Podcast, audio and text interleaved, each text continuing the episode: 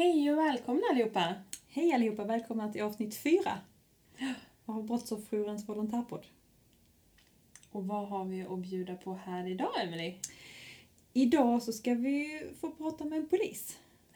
Och som vi eh, frågade i förra avsnittet, eller snarare vi, vi pratade om det, att eh, volontärerna skulle skicka in frågor till polisen och idag har vi polisen på plats. Och vi ska få möjlighet att ställa alla, alla era frågor Mm. som vi har, har fått till oss. Precis. Så att ni kommer bland annat att få veta vad som eh, händer i en förundersökning. Och eh, vad det är för information målsägande kan få och gärningspersonen i en förundersökning. Men eh, också om det är så att man vill ansöka om ett målsägarbiträde och hur man gör det. Precis. Lennart, som polisen heter, kommer ju gå igenom förundersökning från början till slut. Med lite, lite avstickare och, och andra godbitar. Eh, Så att jag tänker att vi, vi ber väl Lennart bara sätta igång. Vi drar igång på, på momangen. God lyssning.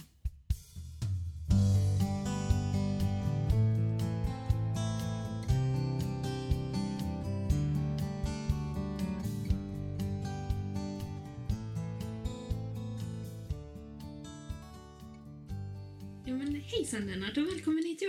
Tack så mycket. Du är ju här idag för att vi har fått en massa frågor av våra volontärer och volontärer runt om i Sverige Mm. som vi tänkte beta av här idag. Du kan kanske börja presentera dig. Vem, Mm. vem är du och vad jobbar du med? Eh, Jag heter Lennart Hansson och eh, jag tillhör en sektion som heter brottsoffer och personsäkerhetssektionen. Eh, Och vi jobbar uteslutande med brottsoffer av olika slag och har olika verktyg i vår låda för att hantera de ärenden som kommer in. Spännande. Och vi har ju försökt eh, dela in frågorna här i lite, lite avdelningar.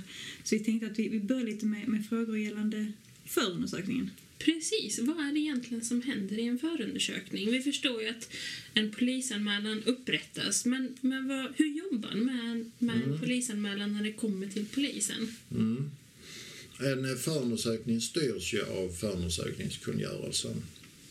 Och i den eh, finns då det regler som eh, man som polis och åklagare måste följa. Eh, och den är ju väldigt strikt. Men efter att en anmälan är gjord så, så går anmälan till en eh, förundersökningsledare. Antingen en, polis med särskild utbildning eller till åklagarmyndigheten.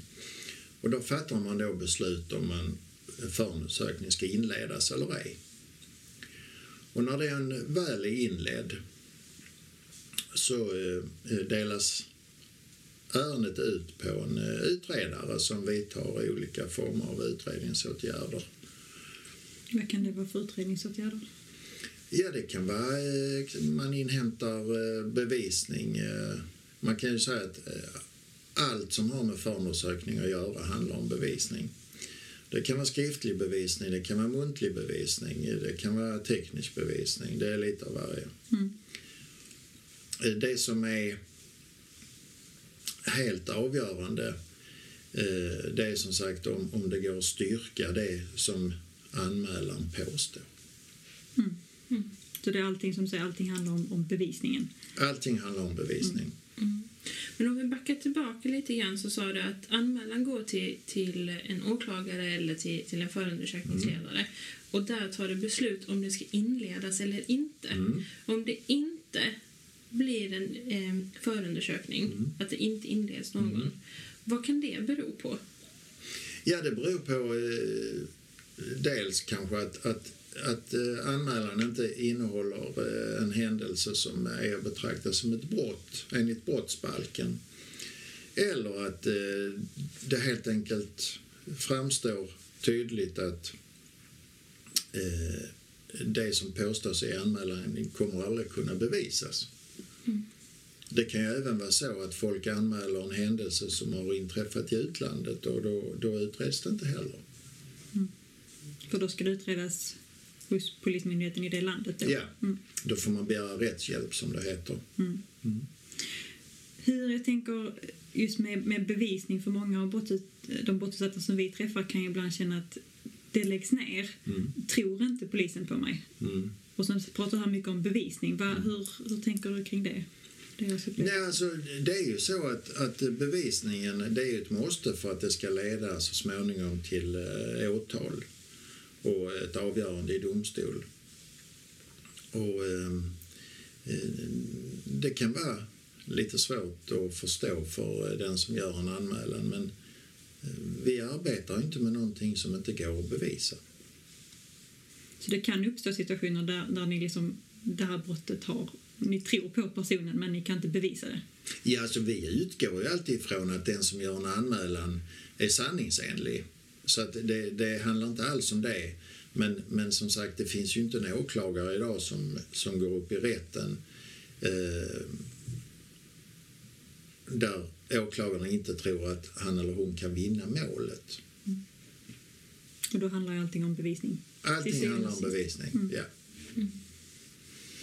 Och v- vad är det då som, som en brottsutsatt kan, kan eh, hjälpa polisen med? Vad, vad finns det för bevisning som, som eh, målsägande själv kan, kan ta fram och lämna till polisen? Mm.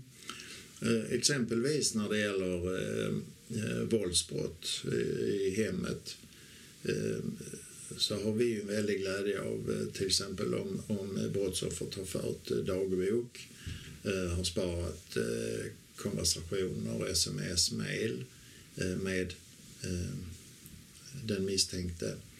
Eh, det kan vara foton man har tagit på sig själv som visar skador till exempel. Och hur, hur är det bästa sättet att lämna in det här till polisen? Är det gå till en polisstation eller man mejlar in det eller hur funkar Mm. det? Normalt sett är det så att om man anmäler en annan person och framförallt om det är ett allvarligare brott då krävs det att man gör en eh, anmälan eh, genom besök på polisstationen. Det är ju för att man ska kunna komma in och, och eh, mer eller mindre anmäla en annan person på väldigt lösa grunder. Men vi kan aldrig neka att ta emot en anmälan. Man kan göra en anmälan via nätet, man kan göra en anmälan via telefon. Man kan göra en anmälan genom att en polis kommer till, till platsen där, där eh, brottet eller händelsen har skett. Mm. Så där finns, finns alla möjliga... Man kan även lämna in en skrivelse som blir diarieförd. Spännande. Verkligen. Och om vi då går tillbaka till förundersökningen så när det delas ut på en utredare så vidtar de olika åtgärder. Mm. Ja. Och då är det eh, utredaren som bestämmer vad det är som ska göras. Nej. Eller nej? Då, då är det så att, att i samband med att man inleder förundersökning så, så eh, lämnar då förundersökningsledare direktiv om vad som ska göras. Och det är oavsett om det är en polisiär eller eh, åklagare, FO-ledare. Man lämnar alltid utredningsdirektiv. Och det kan vara så att man, man eh, under utredningens gång kommer fram till att detta är inget brott eller detta är ett annat brott än det som står i anmälan. Eh, Då kan man bara ändra brottsrubriceringen. Så brottsrubricering är, den kan i princip eh, förändras från eh, en dag till en annan och det har ingen betydelse. Det är inte fastslagen i sten. Nej. Nej. Och om vi då säger, tänk för vi kommer ibland i kontakt med, med brottsutsatta som, som har ett målsägande beträde. Mm. Är det någonting som un, förundersökningsledaren har hand om eller är det utredaren som har hand om, om Mm, det Hur ansöker man? Mm.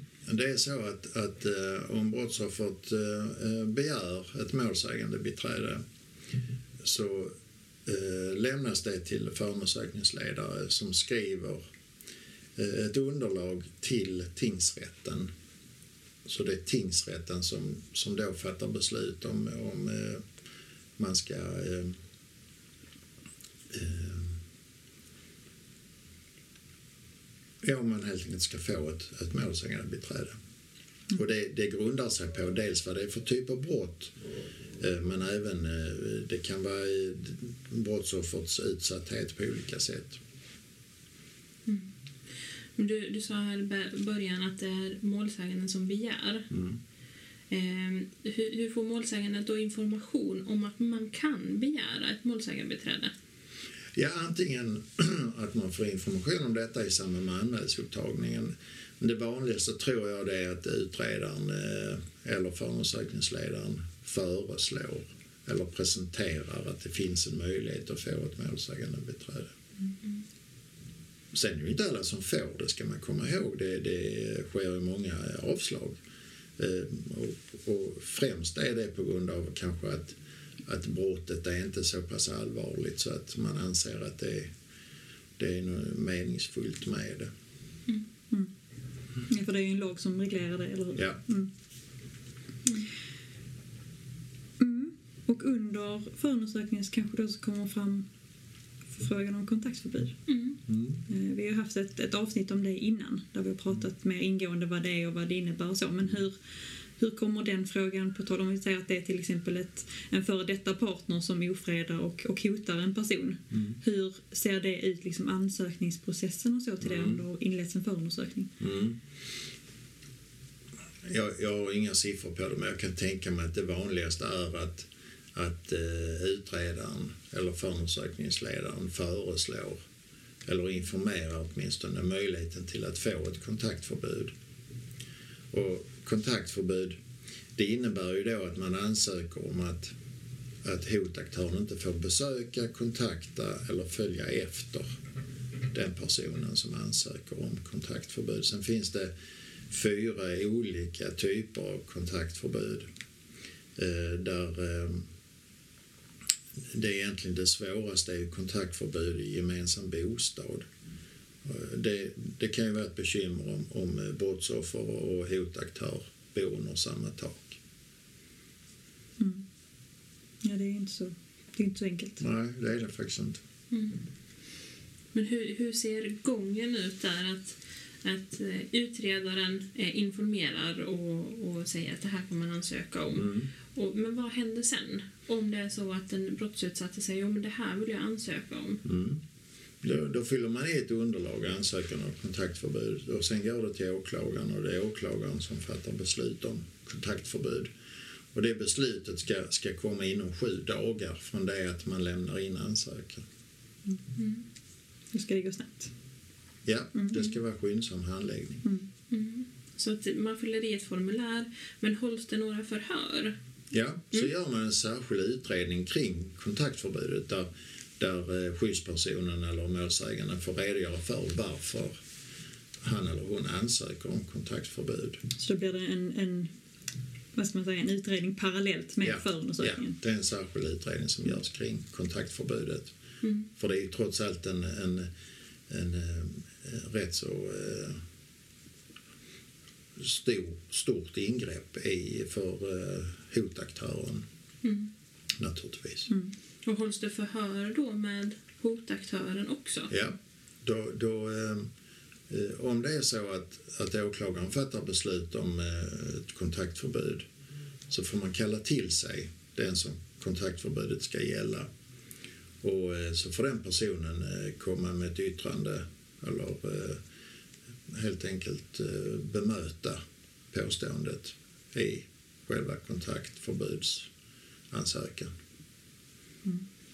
Okej, som jag förstår det rätt där så hotaktören får inte veta att, att eh, den brottsutsatta har ansökt om kontaktförbud om det inte är så att det blir beviljat. Nej, precis. Så är det. Mm. Och om det är så att, att eh, det beslutas om ett kontaktförbud så, får, så blir då eh, eh, hotaktören eh, delgiven det här förbudet och får skriva under. Och det gäller ju även om de vägrar skriva under naturligtvis, men de, de måste ju bli delgivna så de förstår vad det innebär. Mm. Och de får även veta vilka följder det kan bli om de bryter mot kontaktförbudet. Ja, vi kommer ju ofta, ofta i kontakt med, med brottsutsatta och, och då främst målsäganden som undrar saker i, i sina anmälningar och, och ja, men hur, hur går det? Jag anmälde det här för, för två veckor sedan men jag har inte hört någonting från polisen. Och kan man som målsägande få veta vad som händer i, i ens förundersökning? Hur, hur pass insatt får man själv vara som brottsutsatt? Mm. Det är ju så att grundregeln är att det, som, det material som ingår i en förundersökning det är sekretessbelagt eh, av olika skäl. Men bland annat kan det ju vara så att, att bara för att man, en person gör en anmälan så behöver inte det betyda att innehållet är sant. Så att man vill ju gärna kontrollera de uppgifterna som framkommer ur anmälan. Eh, så därför är man lite försiktig med eh, att lämna ut uppgifter under pågående förundersökning. Så det kan vara svårt att få, få information om vad det är? Ja, ja det, det kan också vara omöjligt. Mm. Och det beror helt och hållet på vad det är för typ av brott. Och, sen, sen kan man ju komma överens med, med den som gör anmälan om det nu är, nu ska man ju komma ihåg att det behöver inte vara samma person som gör anmälan som är, som är brottsutsatt utan det, det kan ju vara två olika personer. Men ehm, eh, det, man kan lämna viss information, exempelvis eh, i samband med att den misstänkte ska kallas till förhör och delges eh, de misstankar som framgår av anmälan. Då kan man ringa och meddela eh, målsäganden att nu kommer vi att kalla eh, han eller henne till ett förhör. Så du är beredd och, om vederbörande skulle reagera på ett visst sätt. Mm. Och då antar jag att om det är svårt för målsäganden att, att få information från, från förundersökningen, om då en, en stödperson från brottsofferjouren ringer så är det nästan till omöjligt att få ut någonting. Ja, eh, jag skulle vilja påstå att eh, många gånger är det omöjligt, men, men det, det får man ju liksom det får man bedöma från fall till fall, så det, det, det går inte att säga rakt av att det är på det ena eller andra sättet, utan det är från fall till fall. Mm. Mm. Men många som, som vi kommer i kontakt med är ju väldigt oroliga, känner väldigt stor oro till att gärningspersonen ska, ska få veta att eh, han eller hon har upprättat en polisanmälan mot gärningspersonen. Mm. Eh, men när, när, får gärningspersonen veta att det finns en polisanmälan och vem som har upprättat den? Mm. Det är först när man, när man ska eh, delge den misstänkte eh, misstankarna i anmälan. Det är först då. Innan dess så sker det ingen information. Inte från vår sida i alla fall. Mm. Så om det är så att en förundersökning läggs ner innan gärningspersonen blir kallad till ett förhör, mm. Då får inte gärningspersonen veta det? Nej. Nej. Och hur mycket insyn har då gärningspersonen i förundersökningen kontra målsäganden? Är det lika, lika mycket insyn eller är det mer? Eller hur ser det ut? Det är från fall till fall. Eh, man, man måste ju ställa kontrollfrågor, motfrågor. Eh, de, de måste ju delges eh, vissa formalia enligt lag. Vad de är misstänkta för, Eh, tid och plats. Eh, ja, li, lite eh, formella uppgifter. Eh, och sen måste man ju berätta eh, en del för att inhämta svar från den misstänkte. Men det, det, är väldigt olika. Det är från fall till fall och eh, helt beroende på vad det är för typ av brottsmisstankar. Mm. Mm. Kan gärningspersonen då få veta ja, men namn och adress och, och, så på målsäganden och eventuella vittnen? Eller? Mm.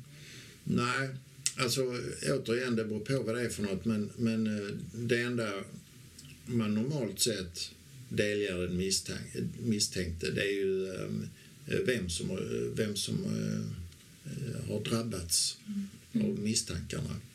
Men man berättar ingenting om adresser och telefonnummer och inget sånt. Mm. Och om då förundersökningen liksom fortgår och, och polisen fortsätter att, att utreda och samla in bevisning och så. Eh, hur, och då steget sen till, till åtal, vad, mm. vad är det som liksom tar det till, till åtal? Mm. När förundersökningsledaren anser att, att nu har vi arbetat fram ärendet så pass långt så att det finns skäl att, att eh, lämna över det till åklagaren som i sin tur sen ska lämna in en stämningsansökan till rätten. Det finns skäl för åtal. Eh, och, och skäl för åtal det är ju när, när misstankarna är så starka så man kan utesluta alla andra. Eh, för ibland kan det ju vara så att det är mer än en person som är misstänkta för eh, samma brott. Ju. Men när, när, det är, när det är så pass starka misstankar mot en viss person så lämnar ju åklagaren in sin stämningsansökan till rätten. Och då får rätten del av alla uppgifter. Och det är väl då när, när åtal väcks som också förundersökningen blir offentlig? Eller hur? Ja, den, den blir offentlig när den väl har nått rätten och blir registrerad där. Den blir diarieförd eh, i tingsrätten. Mm. Då, då, men sen är det ju så, exempelvis sexualbrott eller eh, vissa andra känsligare brottsmisstankar. Där kan man sekretessbelägga vissa delar av förundersökningen av hänsyn till brottsoffret. Och det är av samma anledning som de har stängda dörrar på, eh, i rättssalen sen också kan det ju Ja, vara. ja, Just med sexualbrott och liknande. ja. Men det är inte alla ärenden som, som kommer, kommer till rättegång. Det är ju en del som läggs ner. Ja, men precis. Och det har vi pratat om här att det kan ske precis när som helst under förundersökningen. Mm. Eh, Men, men vad finns det då för, för nedläggningsgrunder? Och vad, vad betyder de? Mm. Där finns olika nedläggningsgrunder och exempelvis brott kan ej styrkas. Eh, gärningen är ej brott. Eh, det finns inte anledning att fullfölja utredningen eftersom man inte förväntar sig att, att det ska leda till ett åtal. Eh, så där, där finns en hel del olika avskrivningsgrunder. Men sen ska man komma ihåg att bara för att en anmälan eller en, en förundersökning blir nedlagd så kan man när som helst öppna upp den igen om det framkommer nya uppgifter. Den försvinner inte. försvinner ingenstans utan den blir diarieförd och lagd i arkiv eller som det är nu eh, eh, i själva eh, datasystemet. Men den kan när som helst tas upp igen om det framkommer nya uppgifter. Så, så de här nedläggningsgrunderna som att det inte finns anledning att fullfölja förundersökningen Mm. för att man inte tror att det kan bli en fällande dom Mm. i, i tingsrätten Mm. eller att det inte finns tillräckligt med, mycket bevisning Mm. så har det med bevisningsbördan att göra att det finns inte tillräckligt. Mm. Ja, allting har med bevis att göra. Mm. Alltså oavsett vad det är för brottstyp. Från ringa stöld upp till mord och dråp och allting. Så, så beviskravet är alltid detsamma. Eh, sen är ju eh, själva utredningskravet är ju olika beroende på vad det är för typ av brott. Man lägger naturligtvis inte ner lika mycket arbete på, på en ringa stöld som ett grovt våldsbrott till exempel. Men beviskravet är alltid detsamma oavsett brott. Och hur får då målsägaren, då, den brottsutsatte, får de reda på det här då? Vad får, de, får de någon djupare förklaring kring varför? Eller hur, hur ser det när man meddelar en Mm. målsägande? Det är väldigt olika. Eh, och om inte man, man, I regel skickas det hem ett underlag där det står varför en förundersökning är nedlagd eller varför inte man inleder en förundersökning. Men man kan mycket väl ringa och fråga. För det står ju på beslutsunderlaget vem som har fattat beslutet. Och då kan man ju kontakta eh, han eller henne eh, för att få mer information. Det kan man göra. Man kan även överpröva ett eh, beslut. Om exempelvis det är en polisiär eh, förundersökningsledare som har fattat ett nedläggningsbeslut så kan man begära en överprövning hos Åklagarmyndigheten. Och så tittar de på ärendet en andra gång. Så man kan på något sätt få en second opinion. Yes, exakt. Mm. Och hur går man då tillväga om man vill prata med den personen som har eh, tagit det här nedläggningsbeslutet? För jag antar att telefonnumret där finns nog inte. Nej, man kan ju antingen eh, skicka ett brev, eh, skicka ett mejl eller eh, ja, ringa helt enkelt växeln och fråga efter personen som har fattat beslutet. Så det är via växeln 114 14 som man kan ringa till? Ja. Mm. och de olika registratorerna Ja. Ja. i de olika... Ja. Mm.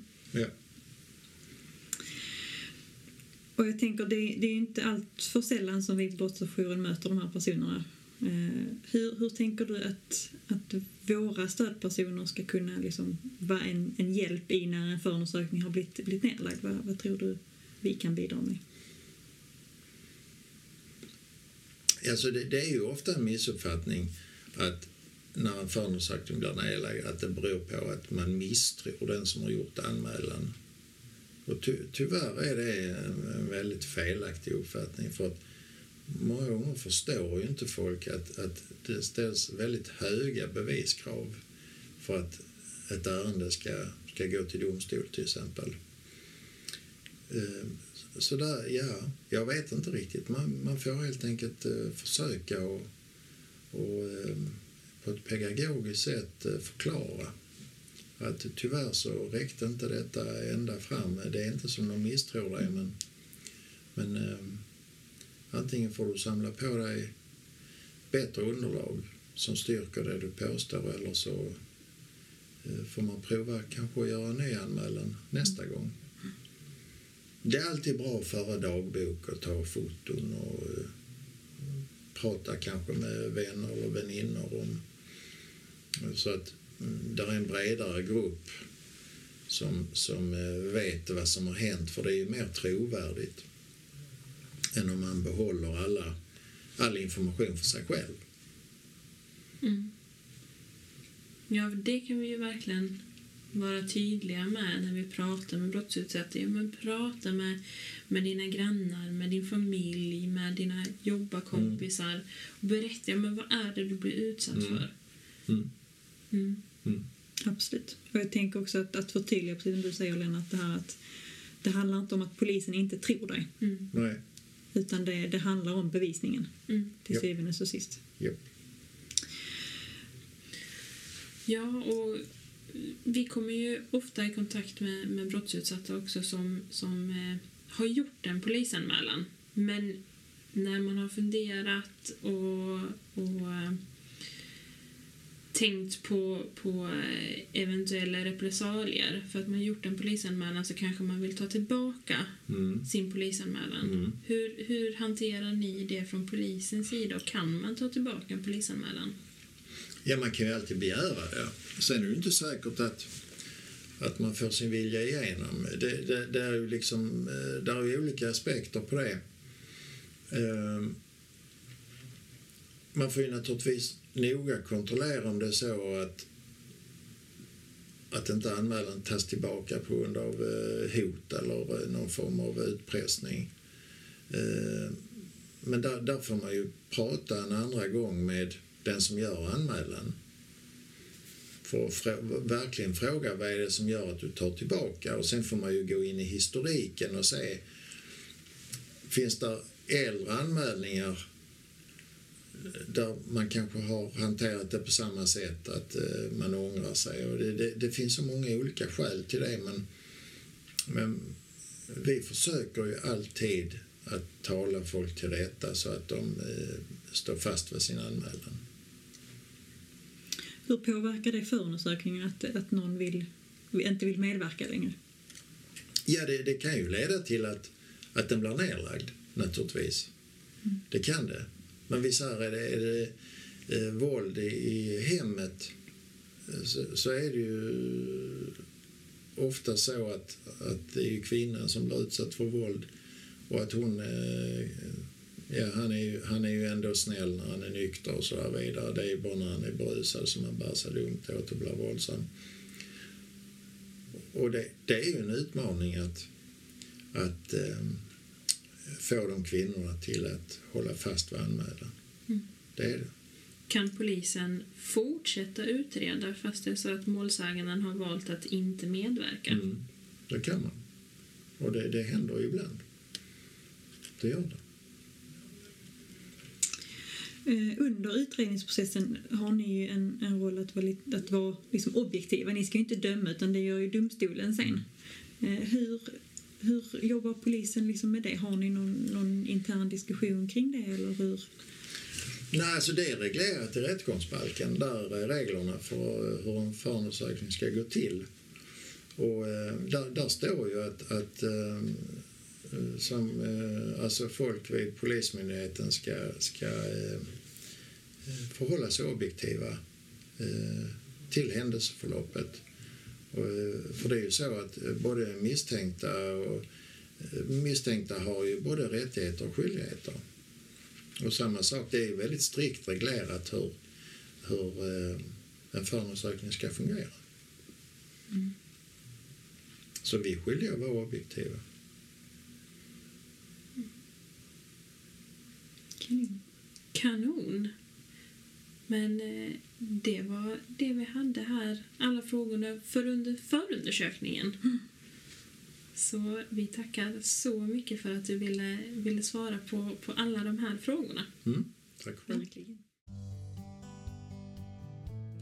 Det var det avsnittet, Jenny. Ja. Vad tar du med dig av, av det Lennart har sagt? Ja, men det första som jag tänker på så, som, eh, som jag tar med mig Ehm, det är ju det här med eh, med att polisen ska, ska informera om kontaktförbud och målsägandebiträde och, och vad det innebär och att man kan ansöka om det. Men, men att polisen är ju också människor.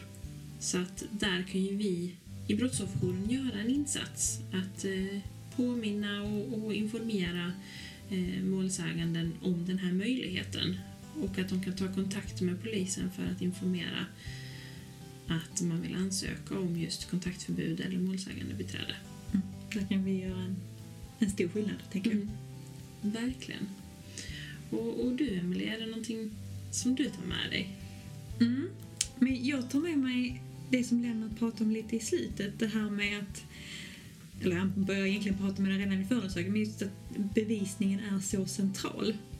Att de brottsutsatta som vi kommer i kontakt med, i alla fall som jag upplever det, som jag pratar med många av våra volontärer också, att de tror att polisen inte tror på dem. Mm. Men som vi hör Lennart berätta, att det handlar så mycket om bevisning. Det handlar inte om att de inte tror på dem. Mm. Men det måste också kunna bevisas för att annars går inte åklagaren vidare mm. med det. Och jag tror att det kan vara viktigt att, att påminna de brottsutsatta om. Eh, för det kan ju vara så, alltså poliser är också människor, precis som du sa Jenny, att det förmedlas på olika sätt. Men det handlar inte om att de inte tror på personen. Mm. Utan det handlar om att bevisningen tyvärr inte räcker. Mm. Och det blir ju ett, ett kvitto på att, ja men, och som vi också pratar mycket om, att upplevelsen av att bli utsatt för ett brott, den kan de ju aldrig ta ifrån personen. Och för den personen är det här en brott. Ja, men den upplevelsen, håll kvar vid den. Tyvärr räcker inte bevisningen till. Mm. Eh, och polisen kan inte göra mer, mer då. Men det, det är inte lika med att du inte har blivit utsatt för ett brott. Och polisen tror på dig. Mm. Som Lennart sa, det, det är nog det starkaste jag, jag tar med mig. Mm. Och jag tänker som, som man pratade om i början, jag vet inte om du tänkte på det, men att för att man har egentligen inte så mycket insyn i förundersökningen. Nej, precis. Alltså så, så målsäganden, du har ju, har ju alltid rätt att kontakta till polisen och få, få eh, så mycket information som polisen kan ge. Men oftast är det ju väldigt begränsat. Och det kan ju vara någonting att ha med sig. Mm. Att polisen jobbar på men, men de kan inte berätta exakt vad som händer i, i förundersökningen. Nej. Och det är ju stadgat i lag. Mm. Eh, och det har ju både, alltså det är både för den för målsäganden och för den, den eventuellt misstänkta. Alltså det har, verkar ju växelvis. Ja. Eh, men, men jag hoppas att volontärerna kan ta med sig någonting av det här i sina, sina uppdrag. För vi är inte färdiga med Lennart helt, eller hur? Nej, det är vi inte. Utan eh, redan i nästa avsnitt så kommer vi prata med Lennart om om hur polisen jobbar med just brottsutsatta anhöriga och vittnen. Mm. Och vad vi kan tänka på i, i kontakt med polisen och i kontakt med brottsutsatta. Vad, vad Lennart tycker liksom är, är det viktiga som vi kan bidra med. Mm. Eh, för det är ju så att vi kan ju, vi kan ju också hjälpa polisen. Lika mycket som polisen kan hjälpa dem vi kommer i kontakt med. Precis. Så det blir lite mer om det i, i avsnitt fem. Så vi kör en, en del två av detta helt enkelt nästa, nästa gång. Exakt.